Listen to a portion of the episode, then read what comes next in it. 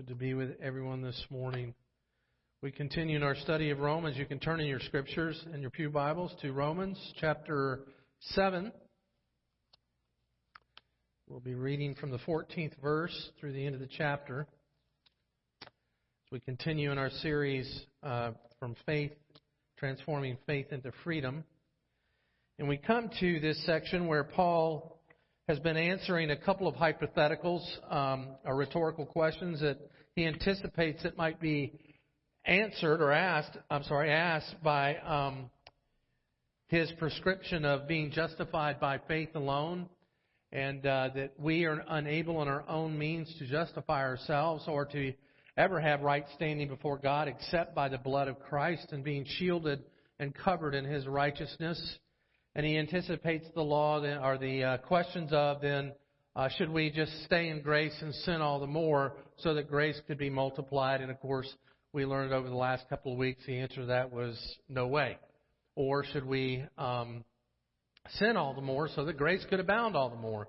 And once again, Paul answers that with no way. And then in the first part of chapter 7, he says the reason is, is because we have a new relationship to the law, that we have a matrimonial relationship to Christ, and that this relationship we had as a wife to the law died when Christ was crucified on our behalf, as he fulfilled and completed the law, every jot and tittle, so that when Christ proclaimed that it is finished, it is truly, totally, and fully finished in Christ, and that being the fulfillment of the law. Now we'll come to the second part of this new reality that we live in uh, about the law and its, its confrontation to us that drives us to a specific place. So let's begin reading chapter 7, verse 14. Paul writes, under the inspiration of the Holy Spirit, um, as soon as I find the 14, I'm going to start at 13. Did that which is good then, speaking of the law, bring death to me? Paul once again emphasizes by no means. It was death, it was sin producing death in me through what is good, in order that sin might be shown to be sin. And through the commandment might become sinful beyond measure. For we know that the law is spiritual, but I am of flesh, sold under sin. For I do not understand my own actions. For I do not do what I want to do, but I do the very thing that I hate. Now, if I do what I do not want, I agree the law is good. So now it is no longer I who do it, but the sin that dwells in me that does it. For I know that nothing good dwells in me, that is, in my flesh. For I have the desire to do what is right, but not the ability to carry it out. For I do not do the good I want, but the evil I do not want is what I keep doing. What I do not want, it is no longer I who did it, but the sin that dwells within me. So I find it to be a law that when I want to do right, evil lies close at hand. For I delight in the law of God in my inner being, but I see in my members another way, another law waging war against the law in my mind and making me captive of the law that dwells in my members. Wretched man that I am, who will deliver me from this body of death? Thanks be to God through Christ our Lord, so that then I myself serve the law of God with my mind, but with my flesh I serve the law of sin. Wow. There's a tongue tire. We should pray. Let's do that. Lord, now um, with our brother Paul, we, through your Spirit, ask that you would illuminate your word. Lord, for us, the, the law is sometimes a far and a distant thing. We would ask, O oh God, that your law would come close to us this morning. And through its revelation of who we are, that we would be drive, driven deeper into Christ and who He is.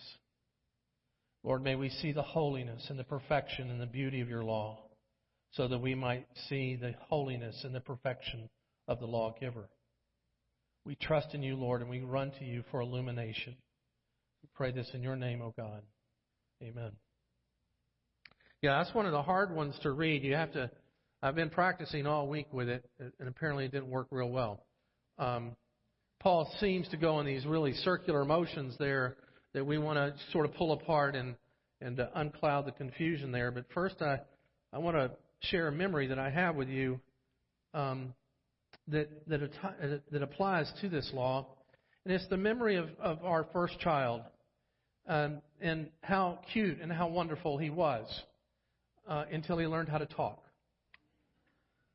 And and there was one particular word that he learned pretty quickly before any other word that he learned. And and you parents, uh, that especially parents now, if if your kid's not speaking yet, you'll see how quickly this comes, and the rest of you will relate to me with it. But it's a little two-letter word called no. I've never sinned so much in my heart in my life over my kids telling me no. And if, as a parent, you know the, the tension that that wells up in you. And, and why would it well up in you? Because you, you've given your child a command, and you've taught your child in the first two or three years of his life how to, how to mind you and how to live right, and that you had its best interest in mind. After all, you were there when it threw up, and you cleaned it, and when all these other little functions happened, you're the one who took care of it. And, and you bought, bought it little clothes, and you did all sorts of things. And then all of a sudden, this little being who you've poured your entire life looks up at you and goes, No. Evidence of true depravity that we're born with, but also evidence of our innate ability as human beings that we continue with us throughout our entire life to be those who look at commandments and laws and say no. And that's what Paul is writing here about the law. It's not the law that is bad. It's not the law that is wrong. In fact, the law is wonderful. The law is beautiful. The law is great. Why? Because the law reveals the, the lawgiver's moral character. Now, there's some suspicion that, in, in circles that are small, that Paul writes this as sort of a, a before and an after. That Paul thinks that he's that some theologians think that Paul's speaking of as pre conversion versus his post conversion. I don't hold to that at all, and I think it's wrong because Paul does a couple of things, and I don't want to get too deep in the weeds this morning. But one is that Paul previously in the in the first 15 chapters or first 14 verses of this chapter speaks in a past perfect tense. But here he's speaking in the present. And he's speaking as though this struggle is going on with him right now.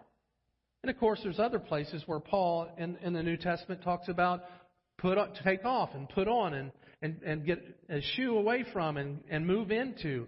That this is the continual battle that Christians have throughout their whole lives is this battle with sin. And that law highlights this sin in our lives and then reveals to us the moral character, the moral standard of the lawgiver, our God, and then drives us to a place where we understand I'm in a real war. I'm in a real battle.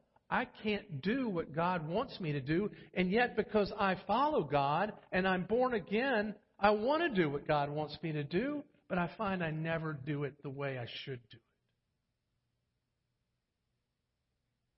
And so this struggle, and on Wednesday night going deeper, you can join me, and I'll go into several other reasons why this is a present tense struggle that Paul, as a believer, is having. But he's having a present reality of a holy confrontation in these verses. Look at verse 14 with me again, if, if you would. He says that, um, uh, as soon as I find verse 14 again. He says that did that which is good then bring death to me? By no means. It was sin producing death in me through what is good, in order that sin might be shown to be sin, that through the commandment might become sinful beyond measure. Here it is. For we know that the law is spiritual, but I am of the flesh and sold under sin. What is Paul saying there? There's, I've got a serious conflict. I have the law continually in me, confronting me with God's holiness and my lack thereof. I think of, the, of Luke chapter 5 when, when when Peter was in the boat and with the other disciples, and Jesus told told the disciples who hadn't caught fish all night long to cast your net on the other side. And of course, we know the story, right? That they catch a, a boatload of fish, uh, pun intended, and and that all of a sudden Peter comes to the realization who he's dealing with, and he looks at Jesus and he says, "Depart from me, Lord. Why? Because I'm a sinful man." And it's in that confrontation that we see the holiness of God and yet the sinfulness of who we are. That struggle on this side of glory never leaves us. We are continually confronted by, Thou shalt have no other gods before me, with the struggle daily, hourly, sometimes by the minute, of having no other gods before God. You think you're free of that, right? You think because you followed Christ that, that you're free from that. You are truly free from the penalty of that in Christ, but you are not free from the ob- obligatory nature of wanting to honor God above all others. The commandment still stands there that you should honor God with everything. How well are you doing? How well is it that you and I have no other gods before God? It's a trick question. Because the moment that one of us might say in our heart, you know, I'm doing pretty well at that, is a neon light that, you know, I'm doing really well with self righteousness. That God is small enough and that His holiness is, is containable, and that somehow in my flesh and in my finite way, I could truly honor God. The way that He deserves to be honored. And Paul says that confronts me all the time. Why? Because I'm born again I'm born again spiritually, and I know that the law is spiritual. The law has been, its requirements have been fulfilled in Christ Jesus. But it's, but I have a heart for it now. I have a love for it. I want to fulfill it, but I don't know how to fulfill it. I can't fulfill it. He even says here in these verses, I don't have the ability to fulfill it. But the confrontation is there. And it's a holy confrontation. And the purpose of that confrontation is this that we might see an inward struggle. It is right for us to struggle in the flesh. If you're not struggling with the law and your own flesh, then you haven't entered into sanctification. You haven't entered, entered into that walk of being a disciple of Christ. You haven't entered into that love affair that a saved one has with its Savior.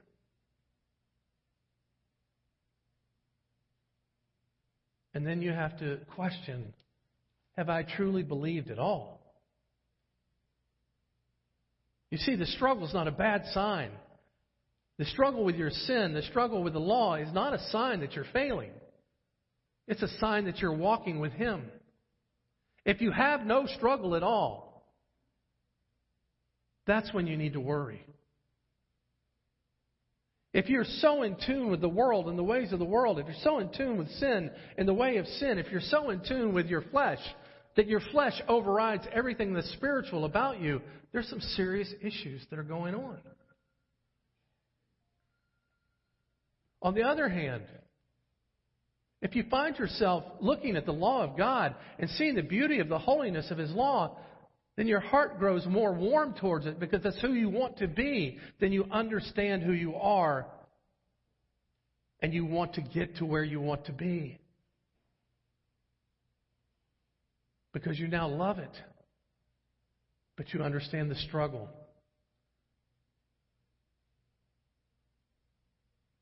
I wanted to be I got to put it in today's terms. I wanted to be someone like Tom Brady. Sorry, Giants fans.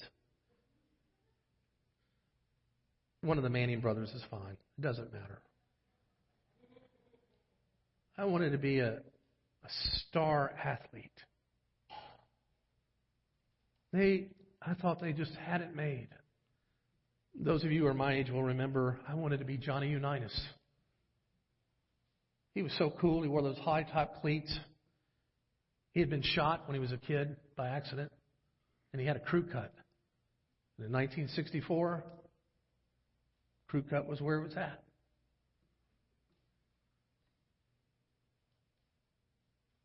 But I didn't I didn't make it. But I tried hard. I threw a football at a tree almost every afternoon when I was a kid. I saw a goal. I saw what I wanted to be. I saw who I wanted to be like. And I went through football. I went through high school football. I went I did everything I could to be like that. Why? Because I thought he was great. You see, that's what happens in the believer's heart, though. Once they give their life to their Savior, they see someone glorious. They see someone beautiful. They see their God as the most holy, holy, holy one. And everything about them, Him, consumes them. And they make it their goal. They make it their life's purpose to begin to be like Him because they see how glorious He is and how they want to manifest who He is in the earth. And His law doesn't become a burden any longer, but it becomes that goal for which they want to shoot. It becomes their obsession on what they want to obtain. And then the obtaining of that character of which God reveals in His law, that inward struggle of the inability to do it happens. So we are confronted by the law that leads us into a confrontation of this inward struggle. Look at verse 15. For I do not understand my own actions. For I do what I want. I do not do what I want, but the very thing I hate. Now, if I do what I want, verse 16, I agree that the law, that the law, that it is good. Now it's no longer I who do it, but sin that dwells in me. Paul says there's a there's this struggle that just continues. That he encapsulates his whole struggle in verse 21. For I find it to be the law that when I want to do right, evil lies close at hand. For I delight in the law of God in my inner being, but I see in my members another law waging war.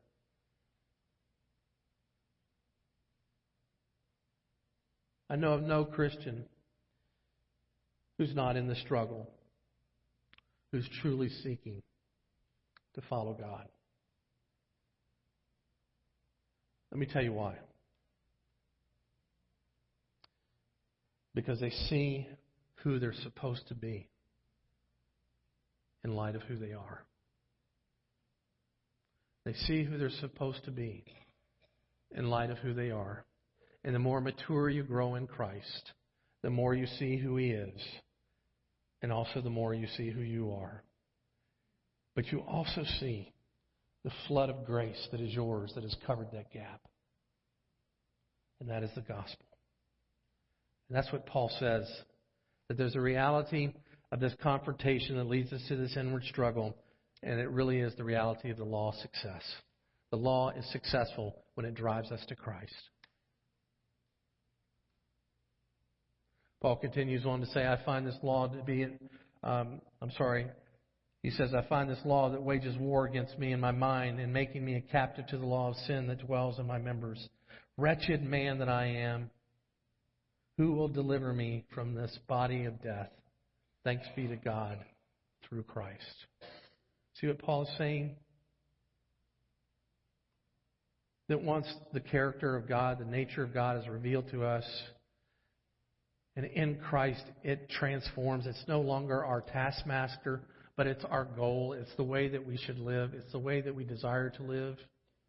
It creates within us a struggle, a daily struggle as believers. But that daily struggle drives us to preach the gospel to ourselves daily. Thanks be to God that Christ has covered that gap. Thanks be to God that he fulfilled the law. Thanks be to God that he honored God with his whole heart, his whole mind, all of his strength. Thanks be to God that he had no other gods before God. Thanks be to God that he kept the Sabbath and he kept it holy. Thanks be to God that he honored his father and his mother. Thanks be to God that he didn't commit murder. Thanks be to God that he did not steal. Thanks be to God that he didn't commit adultery. Thanks be to God that he didn't covet. Thanks be to God that he didn't bear false witness or false testimony against his neighbor. Thanks be to God for Christ Jesus who did it perfectly in body and in mind on your behalf. And that's the purpose of the law is to be a teacher and a tutor that drives us to Jesus and relieves us from the penalty of it, but engages us to enter into the war, into the struggle of taking off that which is old and putting on that which is new. How's it going for you? Has the law so struck your heart that it's brought you into a confrontation with God's holiness? That you desire to enter into the struggle of taking off the flesh and putting on the spirit and being born anew? How's it working out for you?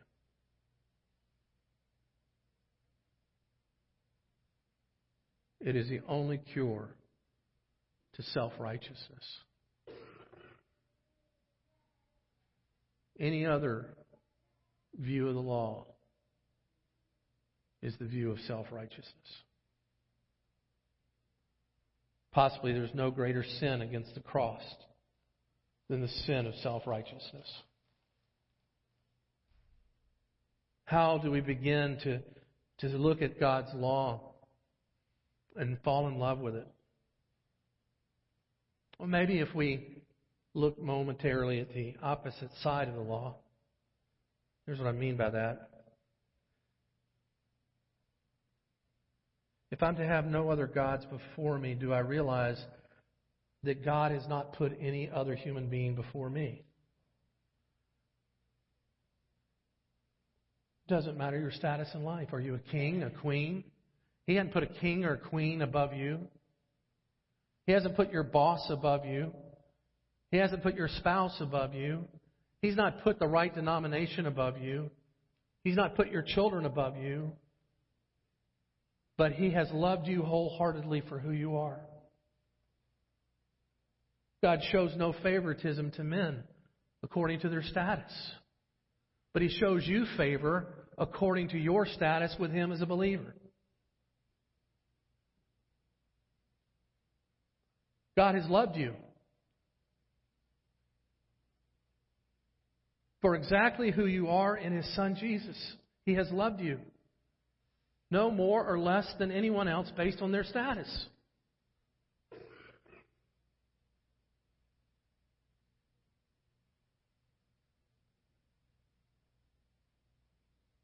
If, if it is wrong for me to have other gods, to have idolatry, to have other gods before God, What's the opposite side of that? How does, how does God? God has no other human beings in the solar system, in the universe, except those He's created in His own image.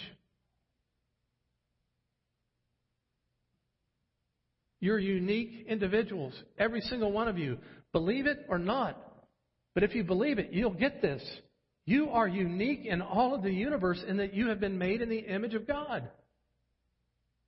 Where else will you find that in all of creation? In angels? No. In dinosaurs? No. In a porpoise? Absolutely not. Certainly not in spiders. One place, one place only, will you find a creature made in the image of God, and it's you. Why would God do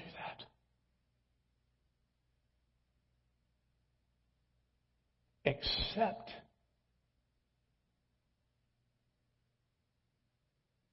have you know Him, be in relationship with Him, to love Him, but most importantly, to have Him love you. And we can go all the way down the rest of the seven.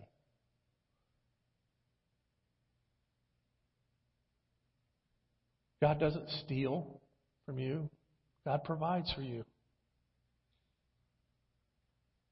God has never loved any other part of creation more than He's loved you.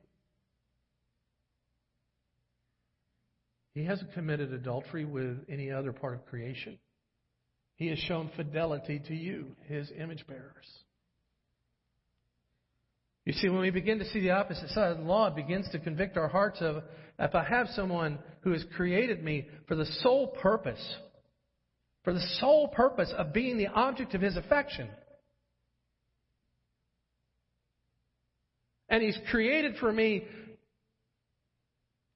an unveiling of his moral character that I might know what it means for me to relate to him in a love affair with him then I am driven to know God's law and I want to enter the struggle of being in a fidelity relationship with God and God alone.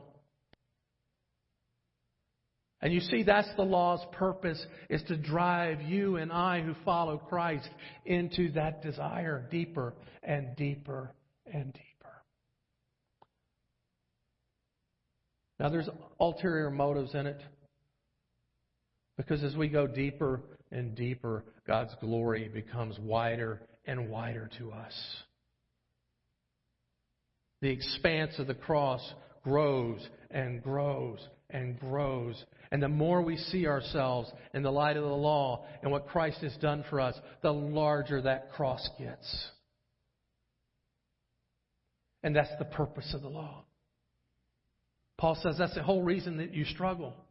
Thanks be to God for Christ Jesus because that cross is so large that it covered the gulf between my inability to keep God's law and His ability to keep God's law and applying it to me through faith.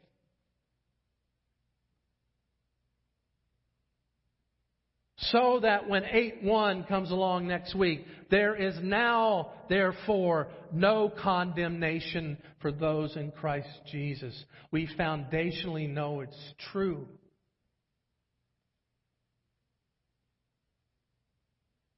Because the law that brought sin in me has been crucified with Christ totally, that I live in His righteousness and it's no longer condemnation, but commendation of well done, good and faithful servant. Do I want to honor God more? You bet. Can I ever honor Him enough? No way.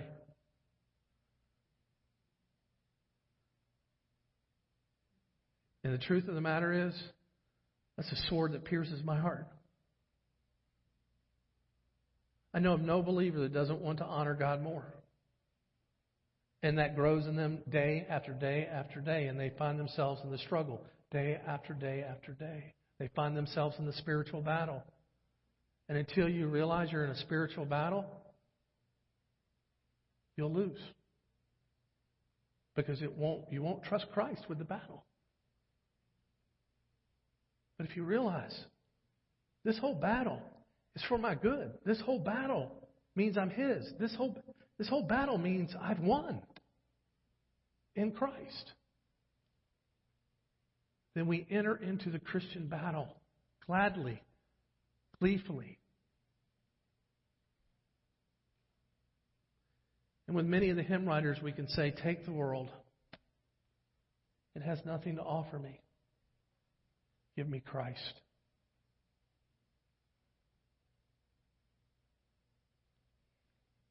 How do we apply this? First of all, recognize the law's message to you. Somehow, I guess we think when we've received Christ that the law has nothing more to say to us.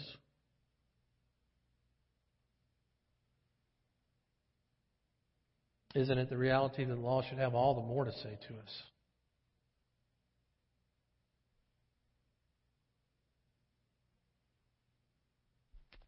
If I'm to love God with all my heart, with all my mind, with all my strength, Shouldn't that mean more and more and more and more to me as I grow closer and closer and closer to Christ? Simple question. Those of you who love someone else,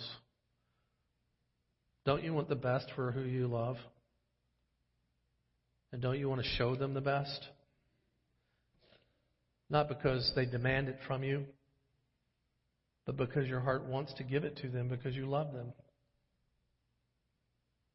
When is the last time, Jack Miller's question, when is the last time you did something for God just because you loved Him? No ulterior motive. But you said, God, I want to, I want to do whatever you want me to do for no other reason other than I love you.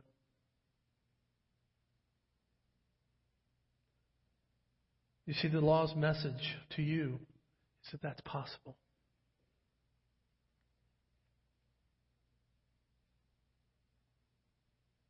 Let the law come and speak to your heart. Let the law drive you to Jesus. Let the law make you a, a living sacrifice, as Paul will later say in the same letter.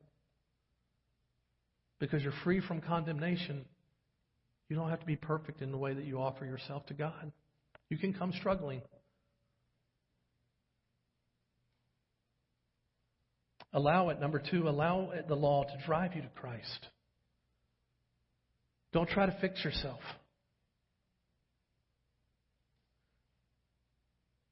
There's nothing more sad than seeing someone who's ill trying to trying to fix themselves instead of going to the physician and get the help that they need.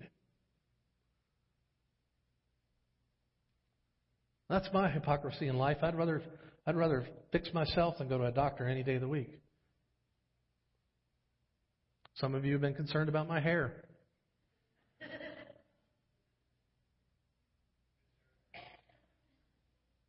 Because I'd rather I'd rather do something else than, than go to a barber shop. And it proved to be just as awkward as I remembered it being last time.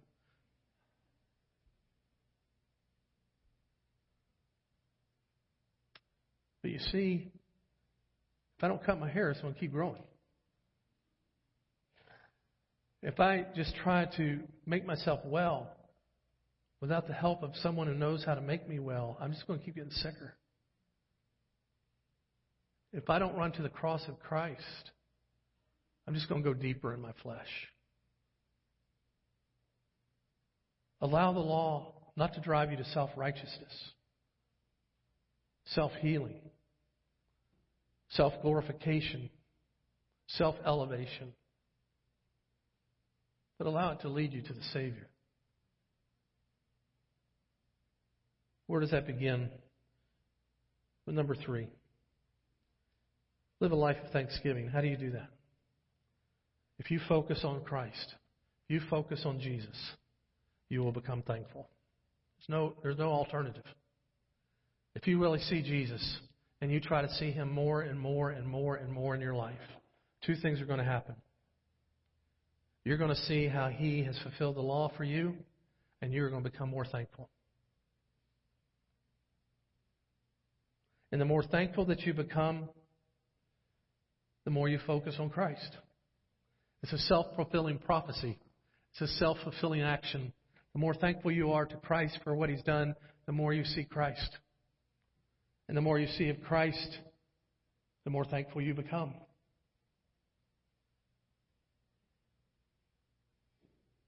So crucify your old self.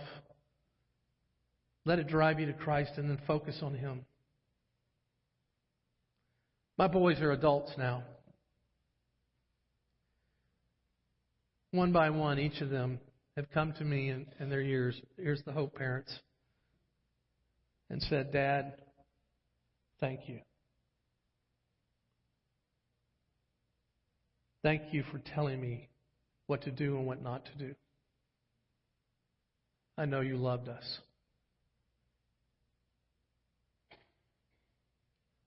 The mature believer, the adult believer, understands the struggle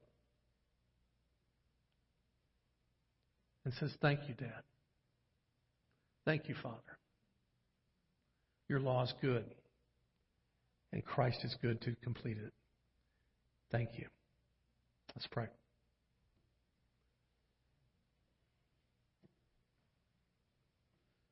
Gracious God, we thank you for this new reality. We thank you that we need to be no longer manipulative in the ways that we live our life.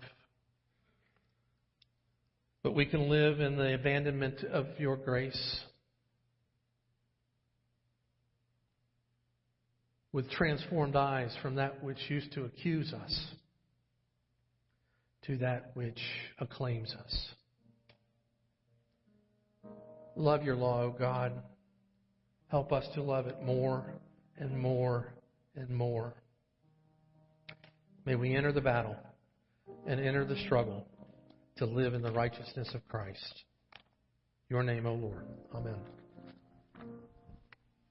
Amen. Let's stand as we close this morning and sing of the gift that we've been given in Christ alone.